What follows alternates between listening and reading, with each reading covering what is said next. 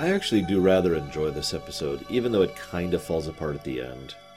Which I suppose I'll talk about when we get there. It's just, yeah, this, this actually worked pretty well for me.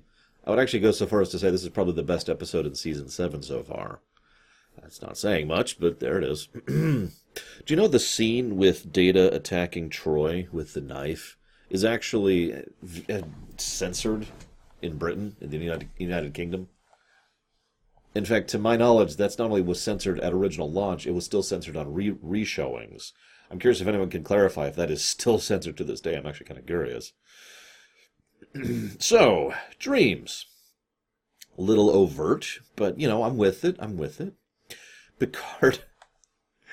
There's this really great bit where Picard is stuck, is like, oh God, I have to go to this meeting, this this banquet, all these admirals, all the terrible food and bad conversation. I just picture Geralt in the background going, uh huh. Why is the food bad? This is the Federation. They have the ability to make the food whatever the hell they want to. Why is the food bad? And for that matter, why is the meeting bad? Uh, anybody who's ever worked in an office space can probably is probably going to be nodding their heads at what I'm about to say. There's two kinds of meetings, really, when it comes to like office work. There's meetings that are boring, dull wastes of time, and there's meetings where actual productive work is done. Because sometimes you need to get together and hash things out as a team. And I've had meetings like that, and they're awesome. And then there's the other meetings where you're just kind of like. You'd think that with the Admiralty involved, they would try to go for the former, not the latter. Is this just like something that's expected? Is it designed to be boring? Why is this thing that's allowed in the Federation? I'm just curious about this because most of the reasons we have those boring, dull meetings is because it's people trying to justify their jobs or because of bad management. And you'd like I mean I'd like to think the Federation's past those two points, but I mean here we are. By the way, did you notice it was Admiral Nakamura? That was a nice touch. We haven't seen him in a long time, but they actually got the same actor for it and everything. He was back in Measure of a Man. He'll also be mentioned over in All Good Things, I think. I don't remember if he's seen there, but I know he's at least mentioned there. Just nice little touch there I just wanted to comment on. Anyways, so Ensign Tyler shows up, and Geordi finally has someone who's pining after him, and he has no interest in her. Come on, Geordi. I mean, we know he ends up with Miss Brahms, so sure, whatever. It's just, come on, dude. um, now there's also a nice little bit where Data offers to be to be an impartial third party person to, to assist with all of the problems that are going on between Geordi and Tyler. This is pure headcanon, but I like to think Data does that often, the third impartial observer in romantic entanglements. No, I really do. Like not maybe not to the full end of matchmaker, but he probably is a go-between more often than not. And eh, before you say, where the hell's that coming from? Ignoring the obvious benefit of having someone like Data be the in-between, there's also the fact that he's already done this. O'Brien and Keiko, remember? Data's Day? Like that's how the two of them met was because of data.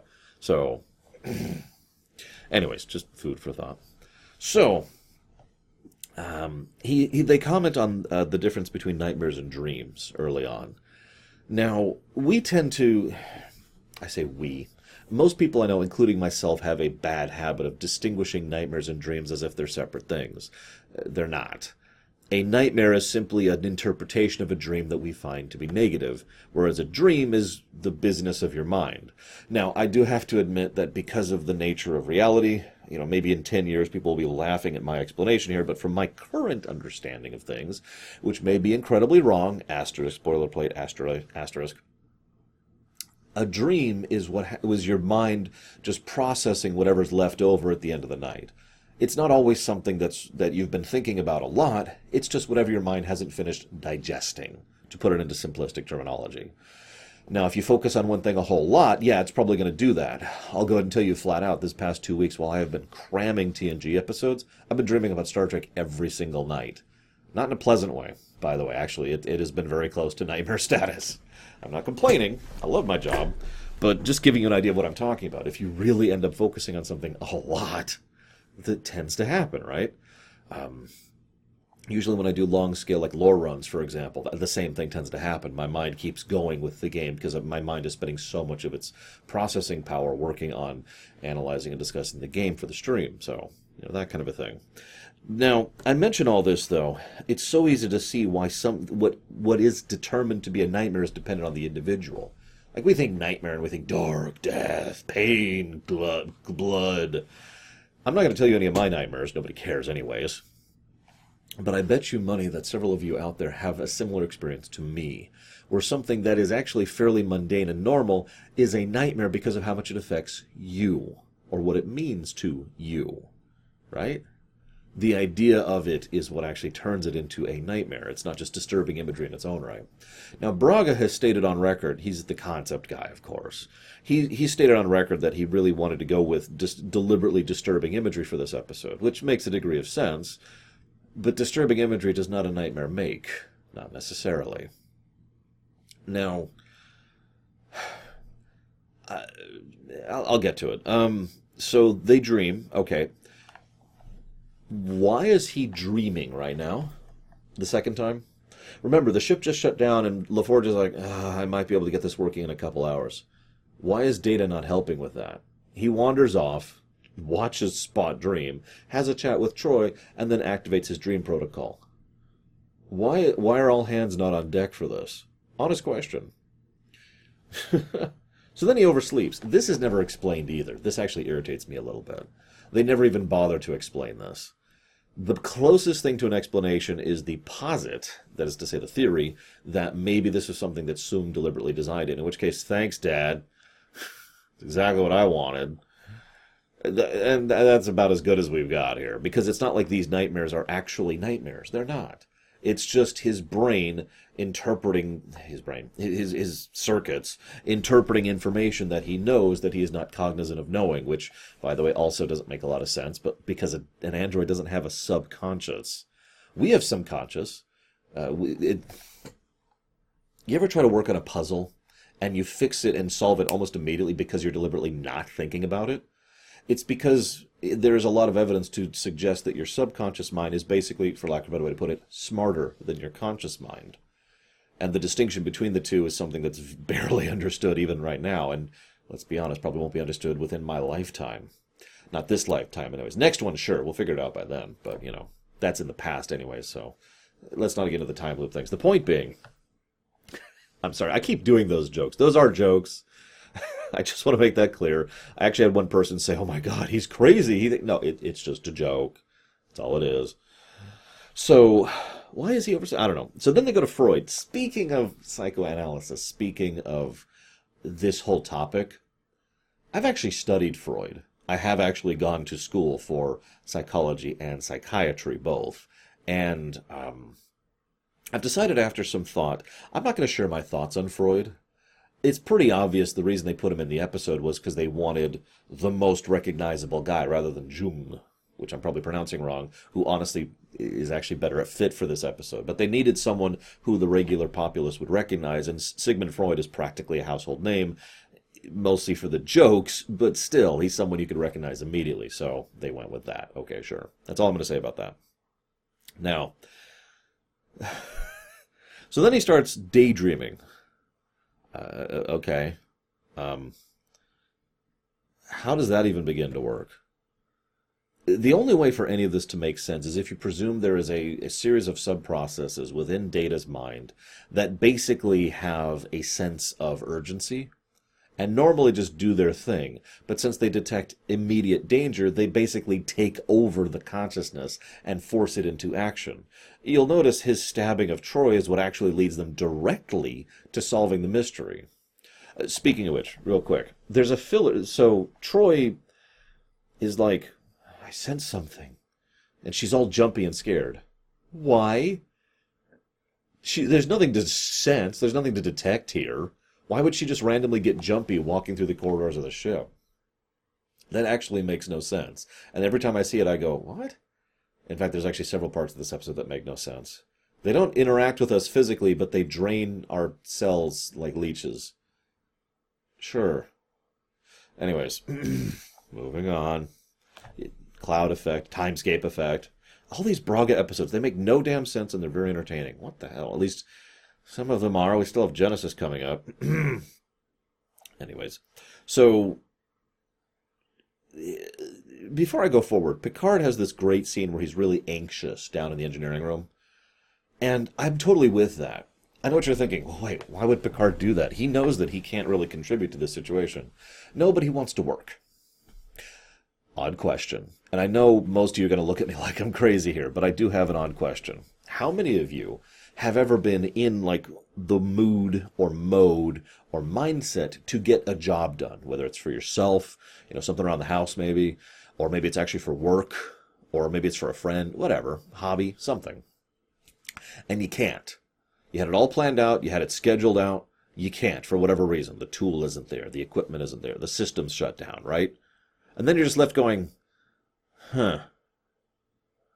This isn't a workaholic thing. This is more of a you were all geared up and ready to work and now you can't.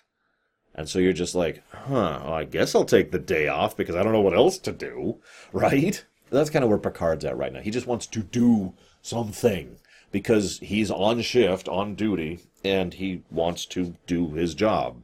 And he can't, so he's just maybe maybe I could do that. No, um, you know, I, I, I completely sympathize with Picard on that one. Now, this leads to a really good scene. Um, I've heard someone else describe this scene as good filler, but with the advantage of hindsight, I'm not sure I agree.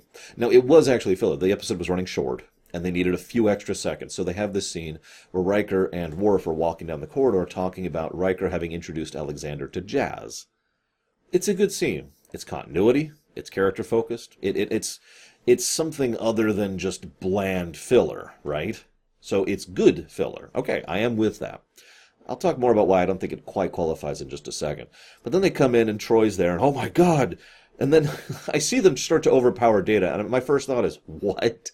Overpower Data? But then you could see very quickly Data's actually come out of it and is like, oh, what am I doing? So he's no longer stopping them, so that makes sense. So, a couple nice touches happen in quick succession. Um, when they're talking in the meeting room, there are three security guards flanking Data. Armed, openly armed security guards, one of which is Worf. Nice touch. They don't even comment on it, it's just they're there. Little touches like that I tend to appreciate in episodes like this. And they discuss the whole thing, and Data's like, I don't know. I don't know what's going on. Then, the very next scene shows that Data was onto something. Very important. I've talked before about how much I hate Cassandra truths. And I hate them even more when it's an established character and there's obviously something going on. Uh, it's one of the things I hated most about Interface just a few episodes ago. But here, they completely bypass the problem. The next scene, they reveal that Data was onto something. Very next scene. Awesome. Good job. This also then leads to an interesting scene where Spot, who is a male, by the way, that'll come up later, by the way, so just Spot's a guy at the moment. Anyways, so Spot's there. and Dorn's holding him in this really awkward way. I felt bad for the. If you notice, the cat's like straining against his grip the entire scene. I wonder how many takes that took. I mean, that's a pretty chill cat, but the cat's still like the whole time.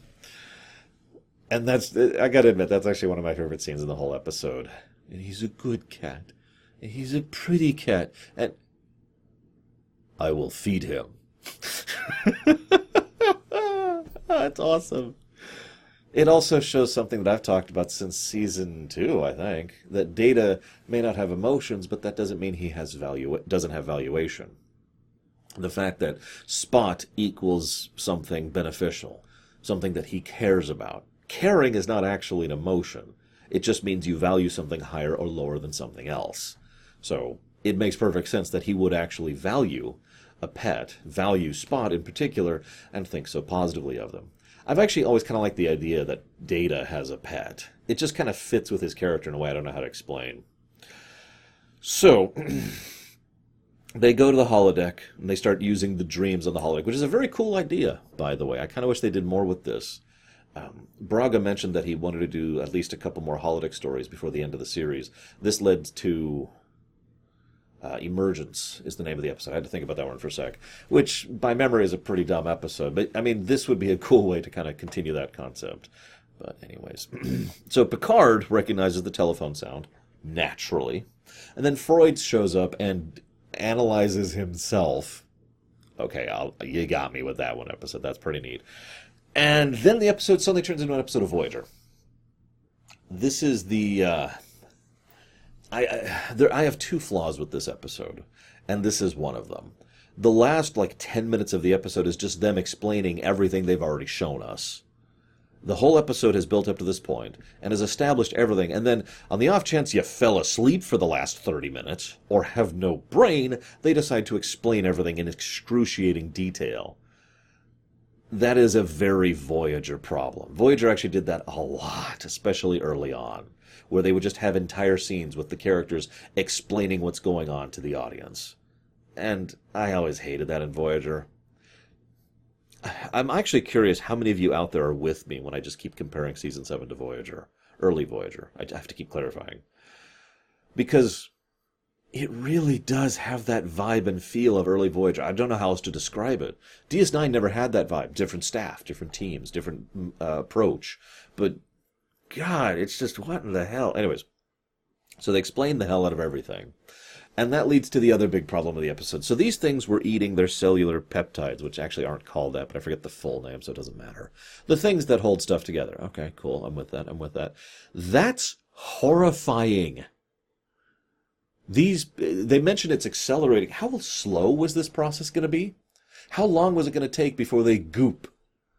How aware were they going to be of the fact that they are gooping? That is an actually legitimately terrible just absolutely horrifying death.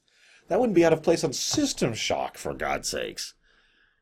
And they were just there's just these random parasites that if not for data they never would have detected. The entire crew of the Enterprise would have died horribly along with whoever comes to investigate the dead ship because these things infect and spread, remember.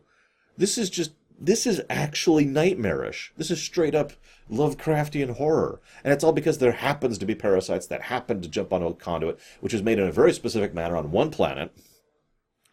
This is messed. and in my opinion, it's the biggest flaw of the episode.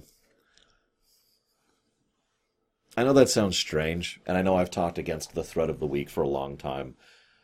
This is season 7 you have the opportunity to do things differently. You will continue to break all the rules across season 7 for good and for bad. You already did that with the Gambit duo. Why not not have a threat of the week? Just eject the idea entirely. For once, don't have it in it present at all. Restructure the episode to be here's a day in the life of the Enterprise. Now, I imagine there would be people who would find that boring, and that's valid. I'm actually curious how many of you would find that boring.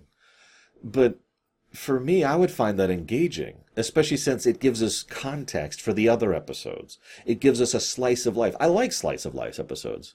And, well, if you're paying attention, I kept pointing out throughout this rumination all the little scenes that were exactly that.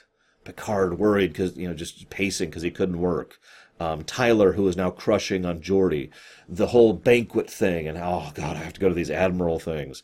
Uh, Data oversleeping, which, aside from the threat of the episode, is actually a fairly minor thing and a development of his personality and characteristics. Um, the uh, the Worf uh, Jazz Alexander bit. There are several several scenes in this which all, all have the the style and approach of slice of life episode, which almost get interrupted by the, the dark dreams. Now, don't mistake me. I do like the dark dream plot. I do. I, I I'm with it, and I do think this is a good episode, and I do enjoy it. Not counting the Voyager bit at the end, but I feel like they could have really pushed this into something even more interesting than they did, rather than we're all going to get goopified. That is just. Ugh. What is this, Ant Man? Anyways, as always, curious of your thoughts on this point, and how many of you disagree with me and I'll see you guys next time.